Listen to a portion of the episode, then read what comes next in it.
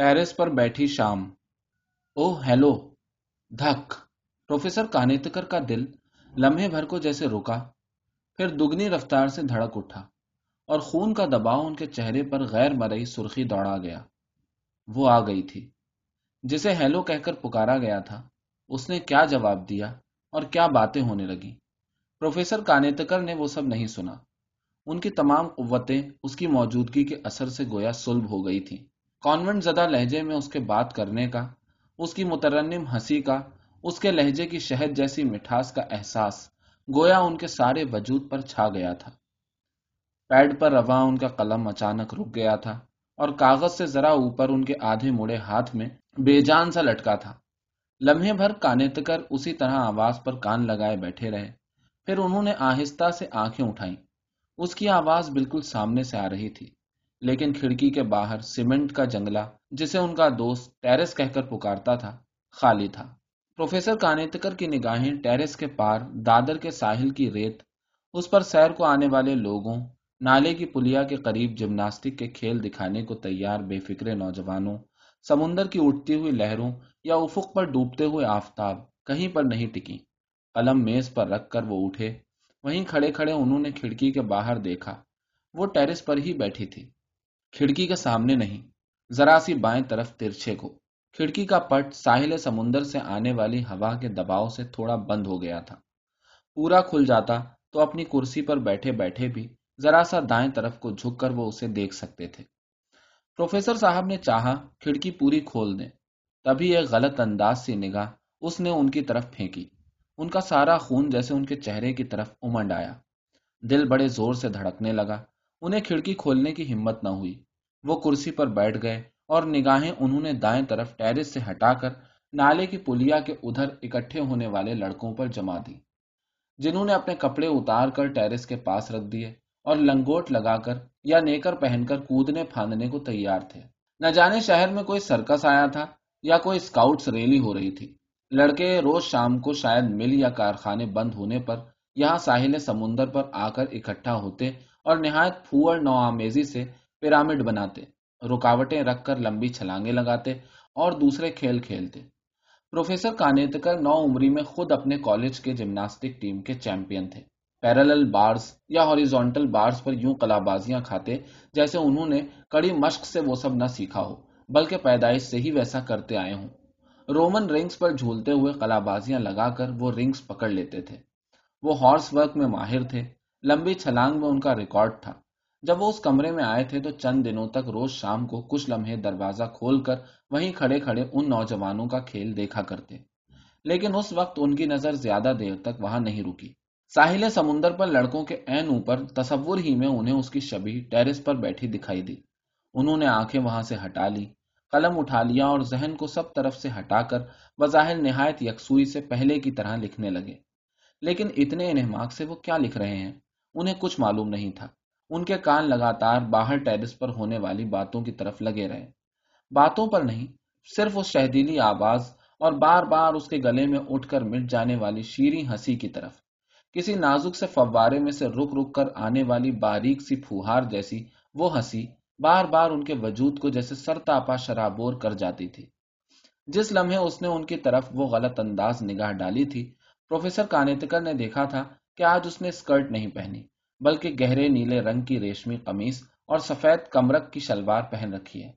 اور ہمیشہ اس کے کندھوں پر لہرانے والے، وہ اس کے کٹے بال بوفے ہیئر اسٹائل میں اس سر پر ڈمرو جیسے سجے ہیں۔ اس کافی اونچے اٹھے ہوئے جوڑے کی وجہ سے اس کی گوری گردن اور بھی لمبی لگتی تھی۔ پروفیسر کانیتکر کو لہجے بھر کے لیے ایسا محسوس ہوا کہ مصر کی کوئی شہزادی پرانے زمانے کی تصویروں سے نکل کر ٹیرس پر آ بیٹھی ہے۔ انہوں نے دائیں ہاتھ سے برابر قلم چلاتے ہوئے بائیں ہاتھ سے کھڑکی کا پٹ پورا کھول دیا اور میز پر سے شیشے کا پیپر ویٹ اٹھا کر کواڑ اور چوکھٹے کے درمیان رکھ دیا۔ ایسا کرتے ہوئے انہوں نے آنکھ نہیں اٹھائی اور پورے انہماک سے لکھتے رہے۔ وہ برابر قلم چلاتے رہے، لیکن انہیں یہ احساس بنا رہا کہ وہ سامنے باہر ٹیرس پر بیٹھی ہے، جیسے کوئی آنکھ بھر کر بجلی کے بلب کو دیکھ لے اور پھر آنکھیں بند کرنے پر بھی اس کا خاکہ اسے دکھائی دیتا رہے۔ اسی طرح نگاہیں اٹھائے بغیر بھی اس کی شبی برابر انہیں دکھائی دے رہی تھی۔ سر کو زور سے جھٹکا دے کر انہوں نے لکھی ہوئی سطریں پڑھی کاٹ دی اور پھر دوبارہ انہماک سے لکھنے لگے۔ لیکن اتنے انہماک کے باوجود وہ کیا لکھ گئے؟ انہیں کچھ نہیں معلوم ہوا۔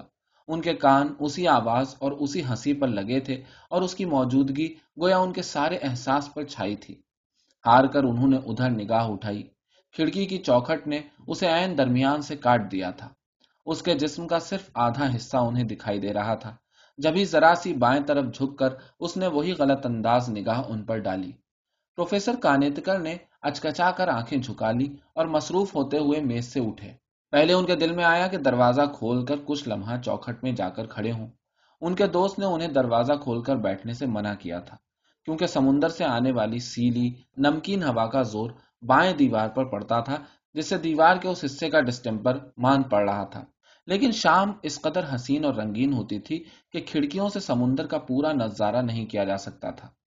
اس لیے خواہ وہ دن بھر دروازہ بند رکھیں، لیکن شام کو عموماً اسے کھول دیتے تھے اور کام کرتے کرتے کچھ لمحے چوکھٹ میں جا کھڑے ہوتے تھے۔ مگر اس وقت یہ احساس کے سامنے وہ ٹیرس پر بیٹھی ہے، ان کے راستے کی رکاوٹ بن گیا۔ انہیں یوں بے باکی سے اس کے سامنے جا کھڑے ہونے میں جھجک محسوس ہوئی۔ وہ کچھ لمحہ کمرے میں ہی باہر کے دروازے سے اندر کے دروازے تک چکر لگاتے رہے۔ بار بار ان کا دل دروازہ کھولنے کو ہوتا، لیکن پھر دروازہ کھولنے کے بجائے وہ واپس چل پڑتے۔ آخر کار گویا نہایت مجبور ہو کر انہوں نے دروازہ کھول دیا۔ ٹھنڈی ہوا کا ایک جھونکا آیا اور ان کے جسم میں ایک جھرجھری سی پیدا کر گیا۔ لیکن باہر کی طرف ذرا بھی دیکھے بغیر وہ پلٹ آئے اور آ کر کوچ میں دھس گئے۔ ٹانگیں انہوں نے پھیلا لی اور دونوں باہیں سر کے اوپر سے لے جا کر ہاتھوں کی انگلیوں کو ایک دوسرے میں پھنساتے اور چٹکھاتے ہوئے زور کی انگڑائی لی، لیکن وہ بیٹھے نہیں رہ سکے۔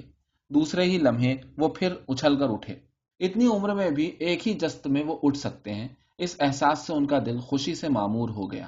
ان کی یہی چستی پھرتی تھی جس کی وجہ سے انہوں نے پچاس سال کی عمر گزر جانے پر بھی ڈیفل کرنے کا فیصلہ کیا تھا۔ ان کا کالج یونیورسٹی میں تبدیل ہونے جا رہا تھا اور ان کے پرنسپل نے انہیں رائے دی تھی کہ اگر وہ اس دوران میں کسی طرح ڈاکٹریٹ کر لیتے ہیں تو وہی اپنے شعبے کے صدر بن جائیں گے، ورنہ کوئی جونیئر ان کے اوپر آ بیٹھے گا۔ پروفیسر کانیتکر نے کبھی برسوں پہلے ڈیفل کرنے کا ارادہ کیا تھا۔ تھیسس کا مضمون بھی منظور کرا لیا تھا، لیکن ملازمت، بیوی بچوں، نصاب کے بورڈ کی ممبری اور میٹنگوں نے انہیں وہ سب بھلا دیا تھا۔ اب انہوں نے پرانے کاغذوں سے تھیسس کا خاکہ نکالا تھا اور ایک نوجوان کسی تندی کے ساتھ کمر کس اسے مکمل کرنے میں جڑ گئے تھے۔ کولہاپور میں ضروری کتابیں اور دوسرے مسالے کی فراہمی مشکل تھی۔ ان کے دوست نے ان کی یہ مشکل پوری کر دی تھی۔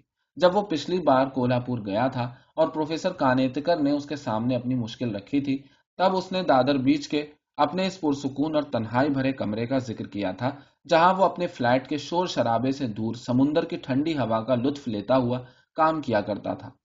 اس کی فلم کمپنی دو مہینے کے لیے کشمیر کی شوٹنگ پر جا رہی تھی اور اس نے پروفیسر کانیتکر کو مشورہ دیا تھا کہ وہ دو مہینے اس کے ہاں بمبئی میں قیام کریں۔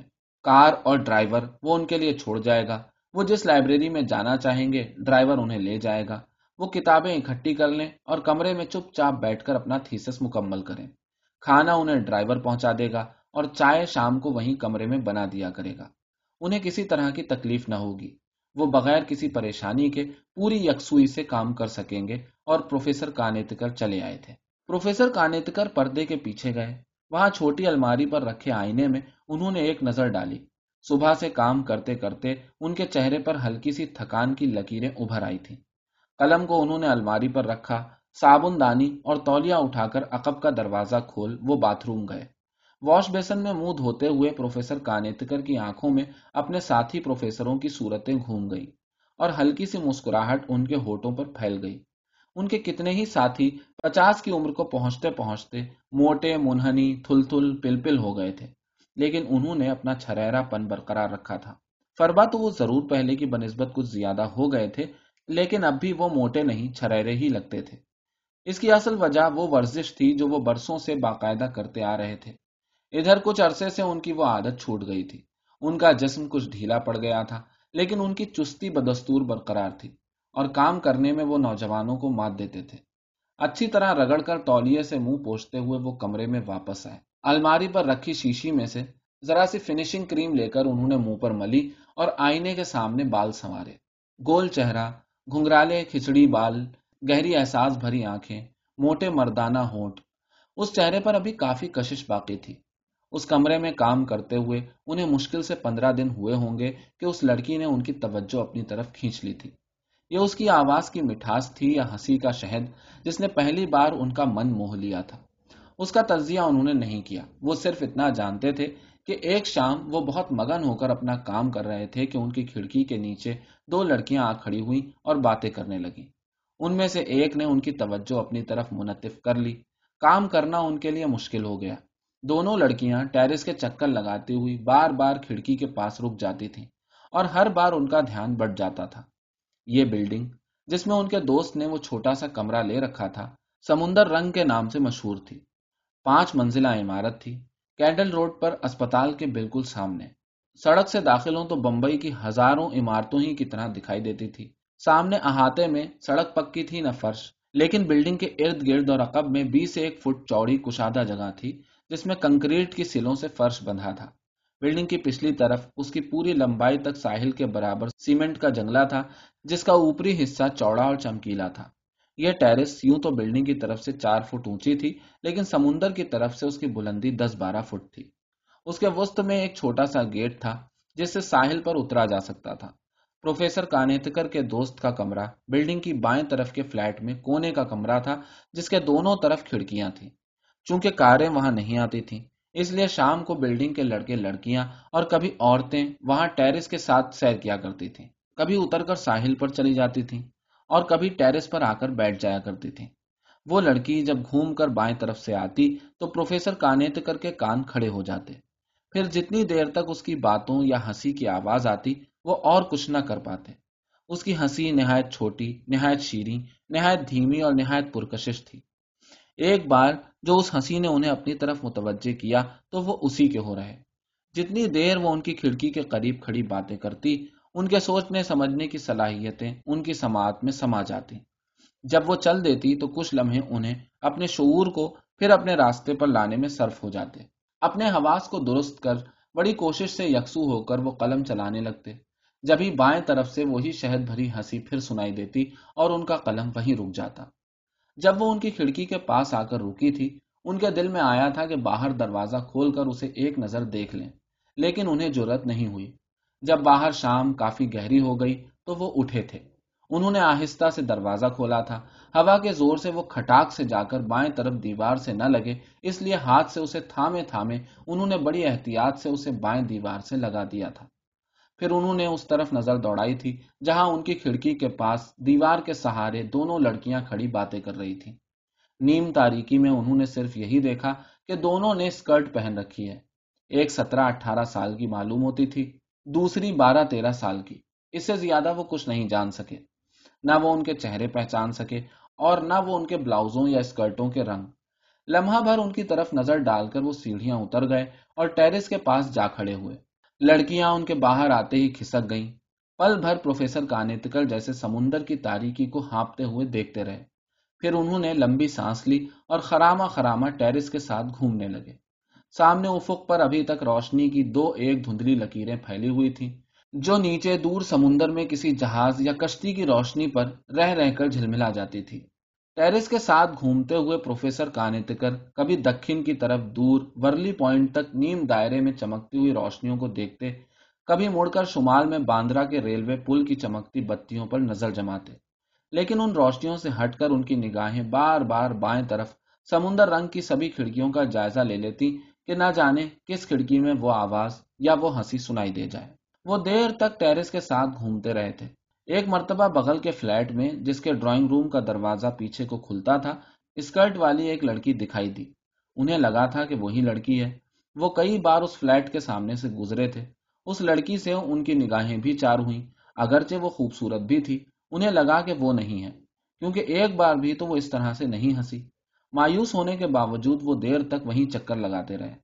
لیکن ان دس پندرہ دنوں میں اگرچہ انہوں نے اس سے اچھی طرح آنکھیں نہیں ملائی تھی مگر وہ اسے پہچان گئے تھے۔ وہ اسی فلیٹ کے سندھی کرایہ دار کی لڑکی تھی، جن سے ان کے دوست نے وہ کمرہ لے رکھا تھا۔ اس فلیٹ کا سمندر کی طرف کھلنے والا کمرہ تو ان کے دوست ہی کے پاس تھا۔ وہ سندھی ادھر کے حصے میں رہتے تھے، جس کا دروازہ عمارت کے سامنے کی طرف تھا۔ وہ لڑکی شاید گھوم کر عقب میں آیا کرتی۔ تو بھی ایک دو مرتبہ باتھ روم جاتے یا وہاں سے آتے ہوئے انہوں نے اسے اپنے ممی یا پاپا سے باتیں کرتے سنا تھا۔ وہ ہنسی بھی انہیں سنائی دی تھی اور ایک دو مرتبہ تو انہوں نے اسے انہی دنوں میٹرو میں لگی فلم کے گانے کے بول گنگناتے سنا تھا۔ وہ باتھ روم سے ہاتھ منہ دھو کر آئے تھے۔ دروازہ ذرا کھلا تھا کہ اس کی تان سنائی دی۔ آواز میں نہ دوں گی۔ لوچ اور سوز بھری کھنکھناتی تان۔ کمبخت نے دونگا کی جگہ دونگی کر دیا تھا۔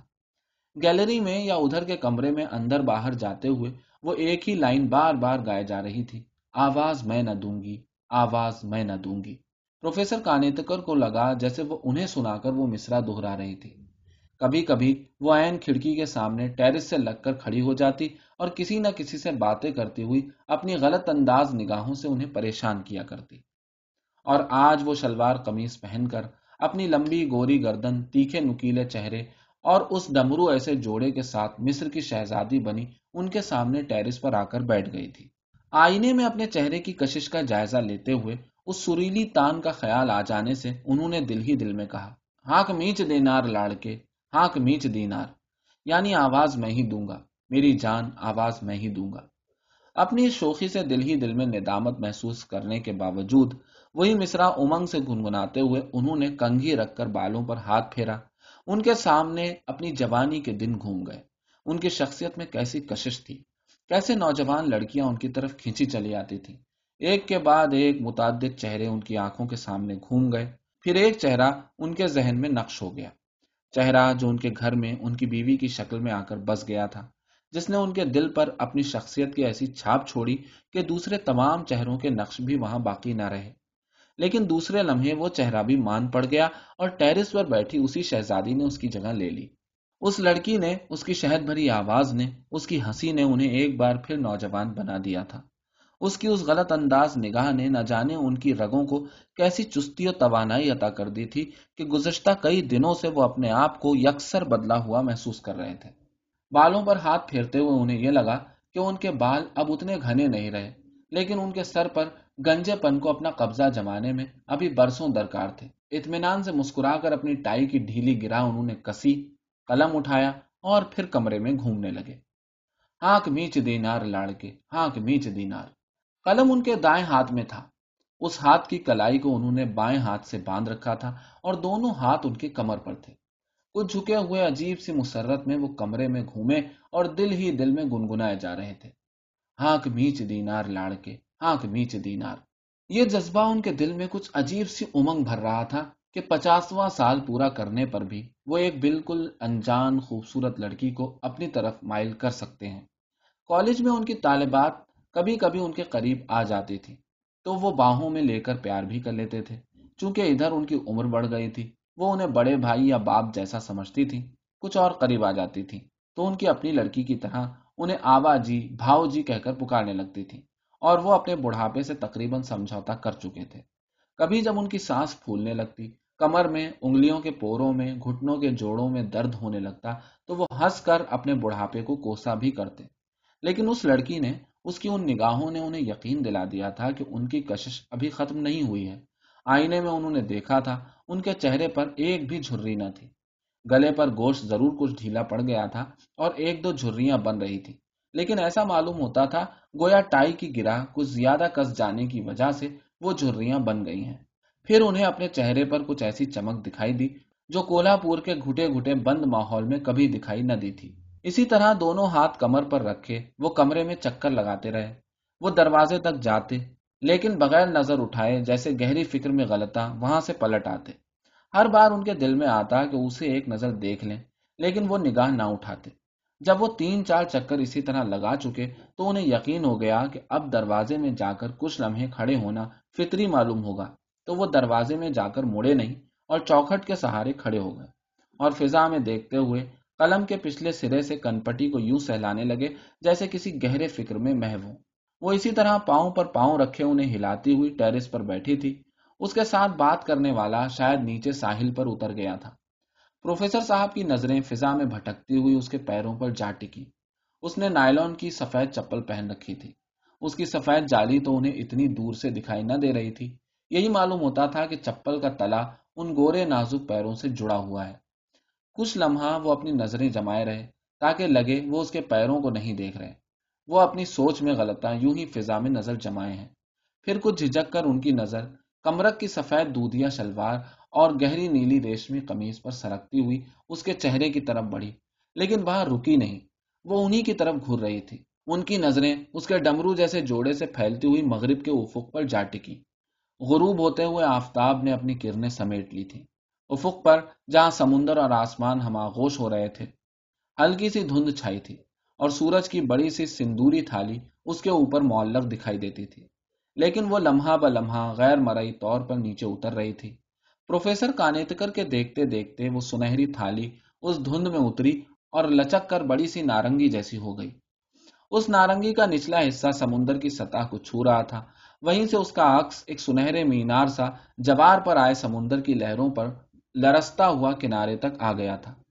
پروفیسر کانیتکر کی نگاہ ایک بار افق سے کنارے تک اور کنارے سے افق تک اسی کانپتے سنہرے مینار پر پھسلتی آئی اور لوٹ گئی۔ سورج کے ڈوبنے کے ساتھ ساتھ اس مینار کی چمک مان پڑ رہی تھی اور لہروں کی سیاہی بڑھ رہی تھی۔ دور افق پر پہلے ایک کشتی کے باد بان دکھائی دیے، پھر دوسری کے، پھر تیسری کے۔ ڈوبتے سورج کی روشنی میں وہ بادبان پروفیسر کانیتکر کو یادوں کے آسمان میں چمک اٹھنے والے مسرت آگی خاکوں سے لگے۔ دور جہاں باندرا کی پہاڑی سمندر میں کافی آگے بڑھائی تھی، سمندر کی تہ پایاب تھی۔ جوار کے پہلے ریلوں میں لگاتار وہاں جھاگ کی لکیریں بند مٹ رہی تھیں اور یہ جھاگ سمندر کی سطح پر کئی جگہ بگلوں کی قطاروں سی بڑھتی کناروں پر آ کر سفید سفید لکیر بناتی ہوئی مٹ جاتی تھی۔ وہ جوار ابھی ابھی شروع ہو رہا تھا۔ ہر لہر کے ریلے کے ساتھ ساحل کا کچھ اور زیادہ حصہ بھیگ جاتا۔ پروفیسر کانیتکر کچھ لمحے تک جوار کو بڑھتے دیکھتے رہے۔ پھر انہوں نے کنکھیوں سے اس لڑکی کی طرف دیکھا۔ اس کا دھیان ان کی طرف نہیں تھا۔ ادھر کو پیٹ کیے، وہ کنارے پر نگاہیں جمائے تھی۔ پہلے انہیں محسوس ہوا کہ شاید وہ شام کے وقت ساحل پر اکٹھا ہونے والوں میں سے کسی شناسا کو ڈھونڈ رہی ہے، مگر یہاں ساحل پر اتنی بھیڑ نہیں تھی۔ دو فرلانگ آگے، کیڈل کوٹ کے ساحل پر خوب رونق تھی، لیکن سمندر رنگ کے سامنے ساحل پر بہت کم لوگ تھے۔ جو تھے، وہ بھی آ جا رہے تھے۔ بیل پوڑی والی ایک ہتھ گاڑی کھڑی تھی، جہاں چار چھ لوگ بھیل پوڑی کھا رہے تھے۔ پروفیسر صاحب کو ساحل پر کوئی بھی ایسا چہرہ دکھائی نہ دیا جو اس کی توجہ کا مرکز ہو سکے۔ آہستہ آہستہ وہ کمرے کی سیڑھی سے اترے اور اس لڑکی سے کچھ فاصلے پر اس کے پیچھے ٹیرس پر جا کھڑے ہوئے۔ ان کے قدموں کی آواز کا اس نے کوئی نوٹس نہیں لیا۔ وہ اسی طرح اپنے خیال میں محب بیٹھی رہی۔ تب انہوں نے اس کی نگاہوں کا پیچھا کیا۔ انہیں پتا چل گیا، وہ نہایت انہماک سے مزدور نوجوانوں کا کھیل دیکھ رہی تھی۔